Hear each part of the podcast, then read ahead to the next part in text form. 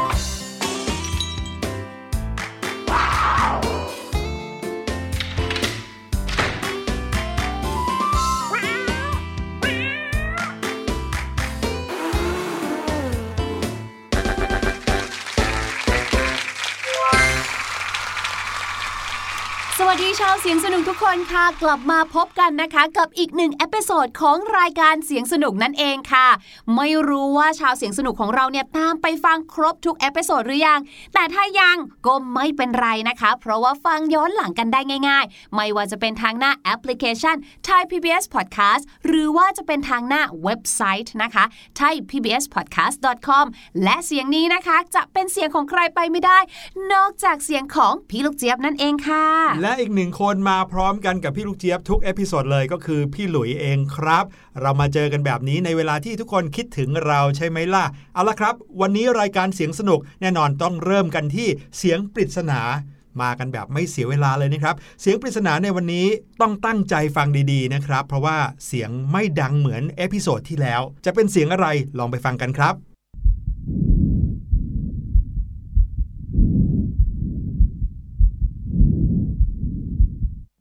สียงปริศนาในวันนี้นะคะ พี่ลูกเจี๊ยบขออนุญาตให้คำใบ้ไว้ได้ไหมอะพี่หลุยว่า เป็นเสียงที่คุณหมอเท่านั้นที่จะได้ยินค่ะอื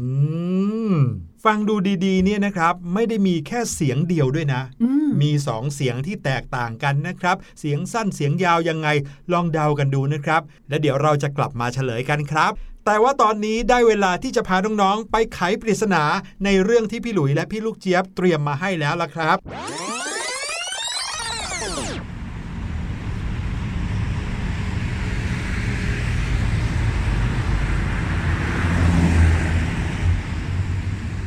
วันนี้เนี่ยเราจะมาหาคำตอบกันค่ะว่าทำไมทำไมรถยนต์เนี่ยนะคะสี่ล้อที่ทุกบ้านเนี่ยนะคะ คุ้นเคยกันเป็นอย่างดี ในภาษาอังกฤษเราก็เคยเรียนมาเนาะเรียกว่า car นั่นเองทำไมในภาษาไทยเนี่ยนะคะ ถึงได้มีคำศัพท์ใช้เรียกรถแบบนี้ว่า รถเก๋งด้วยล่ะ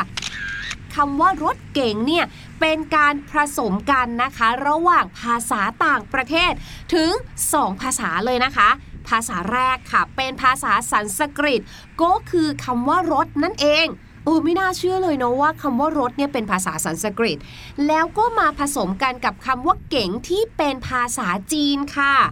โอ้คือถ้าเกิดว่าไปเปิดพจนานุกรมฉบับราชบัณฑิตยสถาน พุทธศักราช 2493 เนี่ยนะคะคำว่าเก๋งเนี่ยค่ะ มีความหมายว่าเรือนมีรูปหลังคาแบบศาลเจ้าจีน เป็นเครื่องบังมีฝาและหลังคาแบน เช่น เรือเก๋งรถ เก๋งนั่นเอง ถ้าน้องๆอยากจะนึกภาพของเก๋งจีนเนี่ยนะครับ ให้น้องๆนึกถึงหนังจีนสมัยโบราณก็ได้นะครับ ที่เขาจะมีสิ่งหนึ่งที่คนแบกกัน 4 คนนะครับมีเสาอยู่ข้างหน้าข้างหลังเพื่อให้คนแบกเกี้ที่ยวเขาเรียกว่าเหรอเกี้ยวอ๋อนะครับเกี้ยวก็คือพาหนะนั้นทั้งหมดอืมใช่ไหมอืมแต่รูปร่างลักษณะที่มีหลังคาแบนแล้วก็มีหน้าต่างสองข้างเนี่ยนะครับ นั่นแหละคือคำว่าเก๋งอืมก็คือส่วนที่เขาเรียกว่าเป็นเหมือนเรือน ก็คือมีคนอยู่ในนั้นใช่ครับอ่าซึ่งเก๋งเท่าที่เห็นใช้อยู่ทั่วไปนะคะ ก็จะมีเช่น เก๋งจีน หรือพระที่นั่งเก๋งนะคะ ก็คือหมายถึงเรือน คือการที่เขาเรียกว่าเรือนเนี่ยเพราะมีคนอยู่ในนั้นครับเนาะเรือนที่มีรูปทรงเป็นศิลปะจีนอ่าอย่างที่พี่หลุยอธิบายไปเลยนะคะ เรือเก๋งเนี่ยก็คือ เรือแจวที่ติดตั้งหลังคาเป็นประทุนตายแล้วเป็นเรือติดประทุนอืมเหมือนรถติดประทุนนะคะ อันนี้เป็นเรือที่ติดตั้งหลังคาเป็นประทุนแบบจีนนะคะ ส่วนมากเนี่ยคนที่จะใช้เนี่ยไม่ใช่คนทั่วไปนะ เพราะว่ามีไว้ให้สำหรับขุนนาง หรือพระที่มีสมณศักดิ์นะคะใช้ค่ะ ปัจจุบันเนี่ยก็ไม่ค่อยเห็นนะคะ ส่วนมากจะเห็นในภาพวาด บางทีเขาก็ไปวาดเอาไว้ตามผนังวัดต่างๆ แบบเนี้ยอืมในพิพิธภัณฑ์นะครับที่ตรงสนามหลวงอะพิพิธภัณฑ์สถานแห่งชาติเนี่ยก็มีเรือเก๋งนี้เหมือนกันครับ อืม ต่อมาค่ะ เมื่อมีรถแบบฝรั่งนะคะ ก็จะมีลักษณะเป็นหลังคาคุ้มคุ้มโค้งโค้งๆใช่ไหมจริง ๆ ก็คล้ายกับเรือเก่งนั่นแหละค่ะ ชาวบ้านบางกลุ่มเนี่ยก็จะเรียกสิ่งนี้คือด้วยความที่ไม่ใช่เรือละครับเป็นรถเขาก็จะเรียกรถเก๋งอืมแต่ว่าจริง ๆ แล้วเนี่ยมีอีกหนึ่งคำนะคะ ที่เรียกว่าฮอตฮิตติดปากคนสมัยก่อนมากกว่าคำว่ารถเก๋งอีกก็คือรถกูบรถกูบ ใช่กอไก่สระอูบอใบไม้ค่ะ เดี๋ยวฮอตฮิตอะไรยังไงครับพี่ลูกเจี๊ยบ ตั้งแต่เกิดมาเนี่ยเพิ่งเคยได้ยินคำว่ารถกูบเนี่ยเป็นครั้งแรกเลยนะเนี่ยแหมพี่หลุยถ้าพี่หลุยไม่ได้เกิดมาตั้งแต่สมัยรัชกาลที่ 6 เนี่ยนะคะ ก็สมควรแล้วนะคะที่ไม่เคยได้ยิน รถกูบเนี่ยนะคะ คนที่เรียกรถว่ารถกูบเนี่ยเป็นชาวสุพรรณค่ะ เป็นชาวบ้านที่ไม่เคยไปอยู่กรุงเทพมาก่อน เขาก็ครับจะไม่ได้รู้จักสิ่งนี้ใช่ไหมครับ แต่ว่าเขาเนี่ยเอาไปเปรียบเทียบค่ะบอกว่า เอ๊ะ สิ่งที่เราเห็นเนี่ยนะ มันดูเหมือนเป็นหลังคาแบบจีนนะที่เขาเรียกกันนะเนาะว่าเก๋งจีนเอยเรือเก๋งเอยแต่ว่ามันก็ดูเป็นโค้งโค้งๆคุ้มๆเหมือนกูบช้างเหมือนกันนะอ้าว มีกูบช้างเข้าไปอีก ใช่ คือกูบช้างเนี่ยนะคะ พูดง่าย ๆเลยเนี่ยก็คือเป็นที่นั่งที่เขาเอาไปวางไว้บนหลังช้างอืมอ้าวอันนั้นเขาเรียกว่าสับปะครับไม่ใช่เหรอครับพี่ลูกเจี๊ยบ ใช่ค่ะ แต่ว่าตัวสับปะครับเองเนี่ยก็จะมีหลังคาโค้งครับผมเพราะว่ามีไว้ให้คนนั่งที่เป็นเจ้าขุนมูลนาย ก็ต้องมีการแบบบังแดดบังฝนใช่ไหมอ๋อก็เป็นหลังคาโค้งๆไอ้เจ้าหลังคาโค้งๆนั่นนั่นแหละค่ะ พี่หลุยเขาเรียกว่ากูบอ๋อพอคนคนนี้ผู้ซึ่งเป็นคนสุพรรณเนาะเขาเห็นเขาก็เลยเหมือนกับว่าไปเชื่อมโยง กับเจ้ากูบช้าง เขาก็เลยเรียกสิ่งนี้ว่ารถกูบแต่เดี๋ยวนี้ไม่มีแล้วเนาะไม่มีอะถึงแม้จะมีรถที่หลังคาโค้งๆเขาก็ไม่เรียกว่ารถกูบกันแล้วอืมเพราะแม้แต่คำว่ากูบช้างเนี่ยก็ไม่ไม่ไม่เคยได้ยินแล้วล่ะ ใช่ พี่ลูกเจี๊ยบก็เพิ่งจะได้ยินเป็นครั้งแรกเหมือนกันค่ะอ้าว แต่ก็ไม่รู้เหมือนกันนะพี่หลุยว่าถ้าทุกวันนี้เราแบบไปเที่ยวสุพรรณครับแล้วเราไปพูดกับแบบว่าคนแทคนโบราณคนโบราณผู้คนเฒ่าเฒ่าคนแก่ผู้ แก่แล้วเราใช้คำว่ารถกูบเขาจะอืมรู้ไหมว่าคือะออะเป็นไรไปได้นะพี่ลูกเจี๊ยบบางทีเขาอาจจะแบบเกิดทันไงเนาะในยุคแบสบมัยนี้นั้นเป็นต้นนะคะ นอกจากนั้นนะคะ นอกจากคำว่ารถเก๋งเอ่ยรถกูบเอ่ยนะคะ บางที่นะคะเขาก็เรียกตรงตัวมากๆเลยค่ะว่า รถสี่ล้ออืมคือเมื่อก่อนอาจจะมีมอเตอร์ไซค์เขาก็จะเรียกว่าเป็นรถสองล้ออ๋ออใช่ใช่พี่หลุยอยากจะบอกว่าพี่หลุยเคยมีเพื่อนนะครับที่เรียกรถเก่งว่ารถสี่ล้อครับเอาเหรอจริง เพราะว่าในสมัยก่อนเนี่ยเขาอยู่บ้านเขาที่จังหวัดลำปางนะเขาบอกว่ามีแต่รถสามล้อเยอะ รถม้าบ้างอืมดังนั้นพอเวลาเห็นรถเก่งเขาก็เรียกว่ารถสี่ล้อออืมอืมเรียกตามจำนวนล้อเลย เออ หรือว่าแบบเรียกตามรูปทรง อุ้ยอย่างนี้ก็เหมือนที่แบบเออประเทศลาวอย่างนี้ไหมครัคะบที่เขาเรียกน้ำแข็งว่าเป็นน้ำก้อนอืม คือมันคือน้ำเพราะเวลาละลายมันก็คือน้ำแล้วมันก็ทำมาจากน้ำถูกไหมแต่ครับเป็นน้ำที่รูปทรงเป็นก้อนครับส่วนของเราเรียกว่าน้ำแข็งอืมอย่างก็เงี้ยแข็งจริงๆนี่เอนะอถูกแข็งด้วยเป็นก้อนด้วยนะครับอืมหรือว่าคนไทยที่เป็นชนกลุ่มน้อยบางกลุ่มนะครับ เรียกน้ำแข็งว่าน้ำกัด ทำไมอะ ก็เวลาจะกินน้ำชนิดนี้ต้องกัด อ๋อ เหมือนกับมันกัดเคี้ยวได้ เหมือนบางคนใช่ที่ชอบเคี้ยวกินน้ำแข็งอืมแสดงว่าจะเรียกว่าอะไรก็ขึ้นอยู่กับว่าเป็นสถานที่ไหนอืมถิ่นที่อยู่ตรงนั้นเป็นที่ไหนนะครับเขาอาจจะเรียกแตกต่างกันไปอืมอืมเออพอพูดอย่างนี้แล้วก็นึกถึงชื่อเรียกต่างๆนะ ที่มีความแปลกประหลาด เวลาไปอยู่ในสถานที่หนึ่งเนี่ยอาจจะเป็นชื่อที่เออน่าสนใจมีความหมายดีๆ แต่พอไปอยู่อีกที่หนึ่งกลายเป็นชื่อแปลกๆ ชื่อที่มีความหมายตลกๆก็มีนะฮะ นั่นนะสิคะ แต่พอพูดถึงบรรดาเรื่องรถแล้วนะคะ ไม่ว่าจะเป็นรถเก๋งรถกูบ ซึ่งก็คือสิ่งเดียวกันนะคะ หรือที่เขาเรียกว่าเป็นรถสี่ล้อ มีอีกหนึ่งอย่างค่ะที่พี่ลูกเจี๊ยบสงสัยมาก ก็คือรถจี๊ปครับ รถจี๊ปเนี่ยถ้าจำไม่ผิดคือเป็นประเภทรถแบบหนึ่ง ใช่ไหมคะ ที่แบบล้อเขาจะใหญ่ ๆ หน่อย แล้วก็ยกสูงรถเขาจะยกสูง ดูเป็นรถสมบุกสมบันที่หลังคาของเขาอะค่ะ เหมือนจะเป็นการมุงผ้าใบบางอย่าง ใช่ทำไมเขาถึง หรือบางทีก็ไม่มีผ้าใบเลย ไม่มีหลังคาเลย อ๋อเหรออืมแล้วรถจี๊ปแบบซาฟารีอย่างเงี้ยนะครับโอ้เคยเห็นพวกบรรดาพรานป่าแอฟริกันอะไรเงี้ยเขาก็ขับรถจี๊ปกันแล้วก็จะเป็นรถที่ไม่มีหลังคาเลยอืม หรือว่าอย่างในหนังเรื่องจูราสสิกพาร์คเนี่ยจะเห็นเลยรถจี๊ปเป็นรถจี๊ปที่ไม่มีหลังคาใช่นะครับ แล้วทำไมเขาถึงเรียกว่ารถจี๊ปเนาะจี๊ปเนี่ยแปลว่าอะไรหรอโอ้จี๊ปเหมือนกับเสียงนกจิ๊บหรือเปล่าจี๊บจิ๊บจี๊บแล้วรถแบบนี้เหมือนนกเหรอทำไมถึงได้เรียกว่ารถจี๊ปนะครับจริง ๆ แล้วมีที่มาที่ไปครับ เพราะว่ารถจี๊ปรุ่นแรกนะครับที่เกิดขึ้นในโลกนี้เกิดขึ้นในปีคริสตศักราช 1941 ตั้งแต่ก่อนสงครามโลกครั้งที่ 2 เลยนะครับที่มาที่ไปของชื่อรถจี๊ปเนี่ย มีที่มาที่ไปอยู่หลายแบบเหมือนกันที่คนเขาพูดถึงกันครับ วันนี้พี่หลุยจะเอาตำนานเกี่ยวกับชื่อของรถจี๊ปมาเล่าให้ฟังครับ ที่มาหนึ่งบอกว่า ในช่วงปีคริสตศักราช 1940 คำว่าจี๊ปเนี่ยถูกใช้เป็นคำแสลงของกองทัพสหรัฐอเมริกาครับ ที่หมายถึงทหารเกณฑ์ใหม่ๆ เหมือนกับน้องใหม่ที่เพิ่งเข้ามาเป็นทหารนะครับอืมส่วนรถจี๊ปเนี่ยชื่อจริง ๆ แล้วก็ เป็นชื่ออย่างเป็นทางการของเขานะ ชื่อว่า U.S. Army Truck คือว่าเป็นรถของกองทัพสหรัฐ จุดเริ่มต้นของการผลิตรถรุ่นนี้นะครับก็คือการที่กองทัพสหรัฐอเมริกาเนี่ยต้องการรถที่มีความคล่องตัวสูง แล้วก็ขับได้ในทุกพื้นที่ เพื่อที่จะได้เอาไปต่อสู้กับกองทัพของนาซี ในสงครามโลกครั้งที่สองโอ้โหก็เลยสั่งให้บริษัทรถยนต์ทุกค่ายในประเทศ ออกแบบรถเพื่อภารกิจดังกล่าวนี้ครับ ส่วนอีกแนวคิดหนึ่งนะครับที่คิดว่าน่าจะเป็นที่มาของชื่อจี๊ปเหมือนกันเนี่ยถึงแม้ว่าจะไม่ได้รับการสนับสนุนว่าเป็นที่มาจริง ๆ มากเท่าไหร่นะครับแต่พี่หลุยก็ชอบวิธีคิดนี้มากเลยเขาบอกว่าด้วยความที่บริษัทแรกของการผลิตรถจี๊ปคือบริษัท Ford GP ครับ ซึ่งคำว่า GP ย่อมาจาก General Purpose แปลว่าใช้งานได้ทั่ว ๆ ไปครับ และคำว่า GP เนี่ยก็ถูกเรียกเพี้ยนมาเป็นจี๊ปในเวลาต่อมาครับ แต่ก็ที่บอกว่าไม่ได้รับการสนับสนุนมากนักก็เป็นเพราะว่า คำว่า GP ซึ่งมาจาก General Purpose เนี่ยมันหมายถึงการใช้ได้โดยทั่วไปใช่ไหมอืมแต่ว่าจริง ๆ แล้วการผลิตรถจี๊ปออกมาในครั้งแรกเนี่ยถูกผลิตขึ้นมาให้กองทัพสหรัฐใช้ มันไม่ได้ใช้ทั่วไปเออคนก็เลยไม่คิดว่าน่าจะเป็นที่มาของชื่อจี๊ปจริง ๆ ครับอืมกับอีกหนึ่งที่มาของชื่อจี๊ปนะครับ อันนี้ก็น่ารักเหมือนกันครับ ถ้าเกิดว่าน้องๆ เคยดูการ์ตูนเรื่องป๊อปอาย นอกจากตัวเอกคือป๊อปอายใช่ไหม แล้วก็แฟนของเขาชื่อ Olive โอลิฟ แล้วก็ยังมีบรูตัสนะครับเออใช่เอเป็อนที่เป็นตัวร้ายตัวใช่ใหญ่ใช่ๆนะครับใช่ยังมีอีกหนึ่งตัวละครที่ไม่ได้ปรากฏทุกตอนนะครับ เจ้าตัวละครตัวเนี้ยเป็นสัตว์ประหลาด ชื่อว่า Eugene the Jeep ครับอืมเป็นสัตว์ลึกลับจากแอฟริกา ตัวละครเนี้ยมีลักษณะคือจมูกกลมโตตัวสีเหลืองๆนะครับ ซึ่งโอลิฟเนี่ยได้มาจากปู่ของเธอ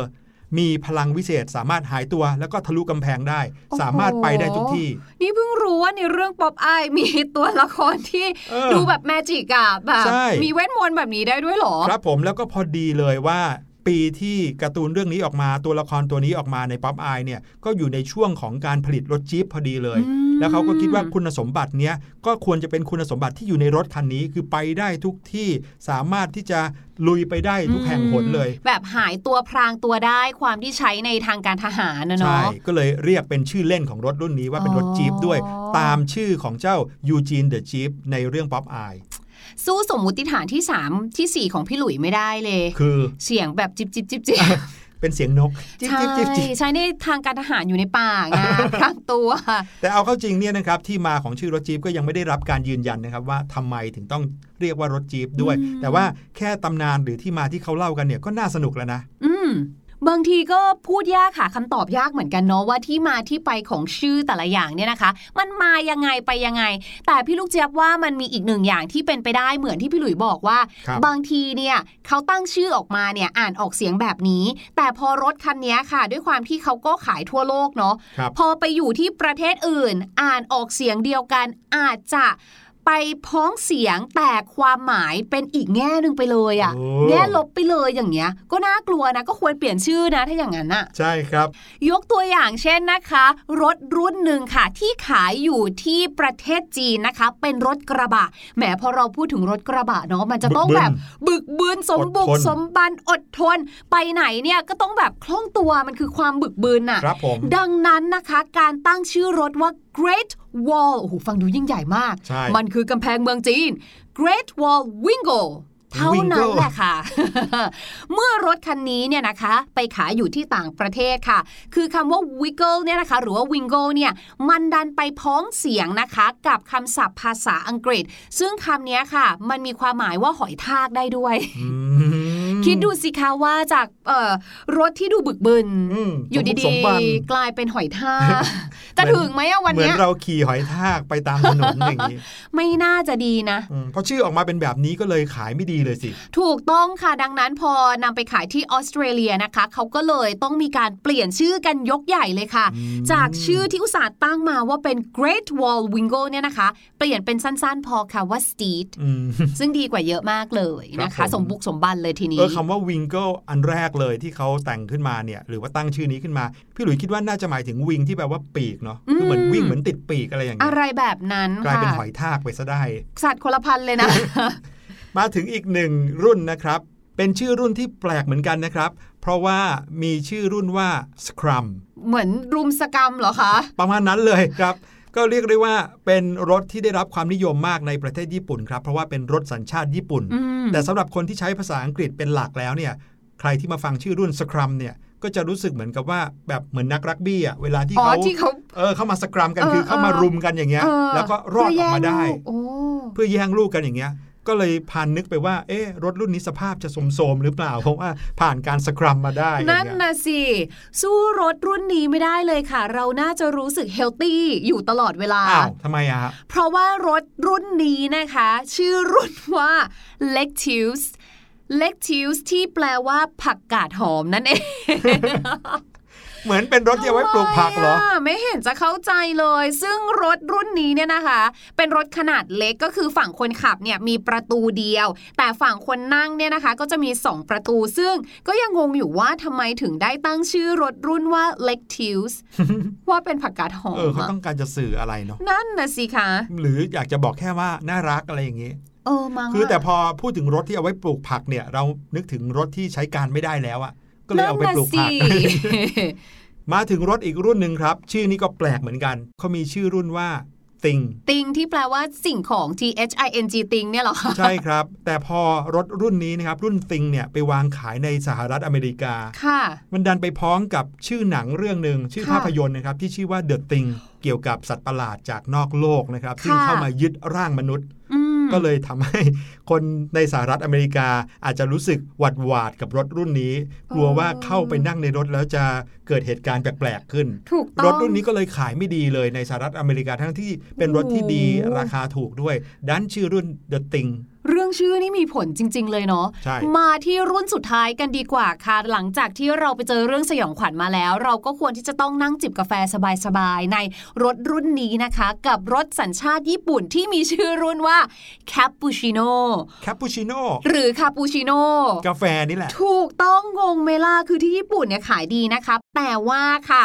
เมื่อมาขายในอิตาลีนะคะ ในประเทศอิตาลีคำว่าแคปปูชิโน่เนี่ยในภาษาอิตาเลียนเนี่ยนะคะ ตามรากศัพท์เนี่ยจะแปลว่าฮูดหรือว่าสิ่งที่ใช้คลุมหัวอืมดังนั้นก็จะมีความงงเล็กน้อยว่าทำไมเธอตั้งชื่อรถว่าเป็นที่คลุผ้ามคลุมหัหัววล่ะนี่แหละครับคือเรื่องของชื่อนะครับไล่กันมาตั้งแต่รถเก๋งรถกูบนะครับเอาละค่ะตอนนี้นะคะ ให้น้องๆไปพักฟังเพลงดีกว่า แล้วเดี๋ยวช่วงหน้าพี่ลูกเจี๊ยบมีเรื่องราวคำศัพท์ภาษาอังกฤษนะคะ มาอัปเดตค่ะ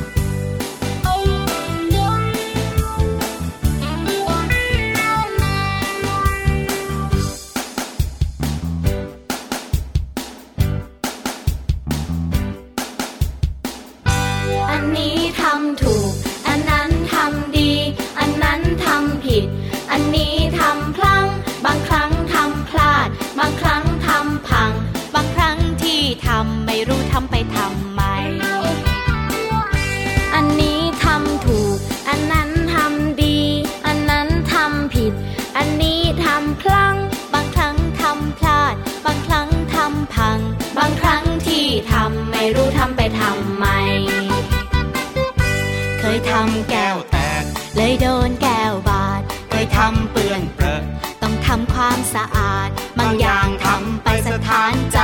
ประหลาด บางอย่างจดจำไม่ทำเป็นอันขาดอันนี้ทำบ่อย อันนั้นนานๆทีทำอย่างนั้นไม่ดีทำอย่างนี้จะดีไหม แบบนี้ไม่ดีพอ แบบไหนจะพอใจ ดีแล้วที่ทำไป ดีแค่ไหนที่ได้ทำ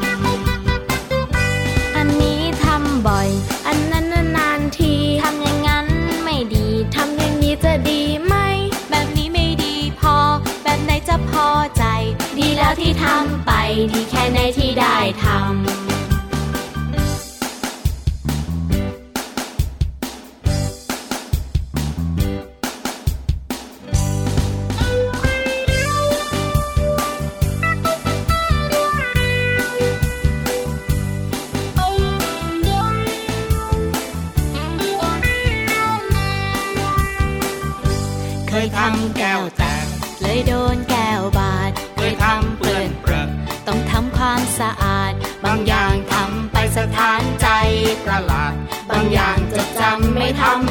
อันขาด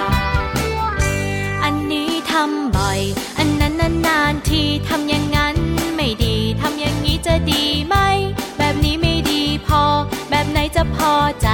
ดีแล้วที่ทำไป ดีแค่ไหนที่ได้ทำอันนี้ทำบ่อย อันนั้นนานๆทีทำอย่างนั้นไม่ดีทำอย่างนี้จะดีไหม แบบนี้ไม่ดีพอ แบบไหนจะพอใจ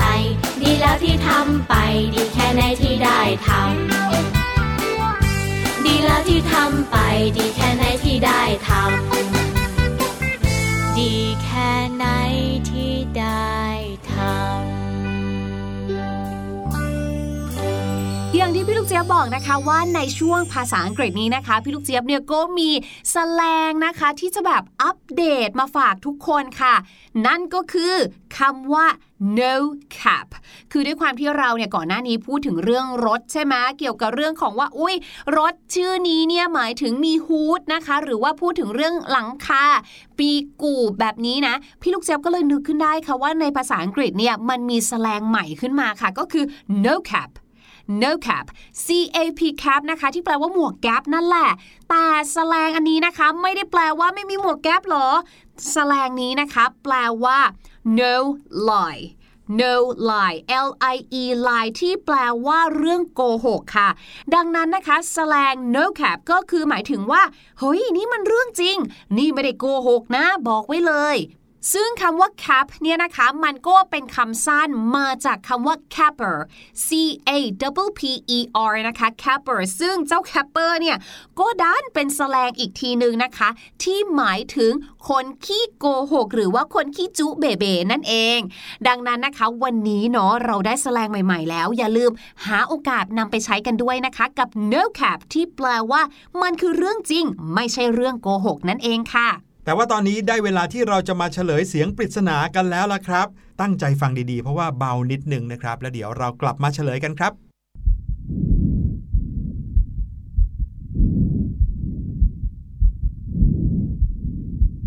จริงๆ แล้วคำตอบสำหรับเสียงปริศนาในวันนี้ง่ายมากเลยนะครับ แต่เราอาจจะไม่ได้เคยได้ยินเสียงนี้ชัดๆ ขนาดนี้ นี่คือเสียงหายใจครับพี่ลูกเจี๊ยบ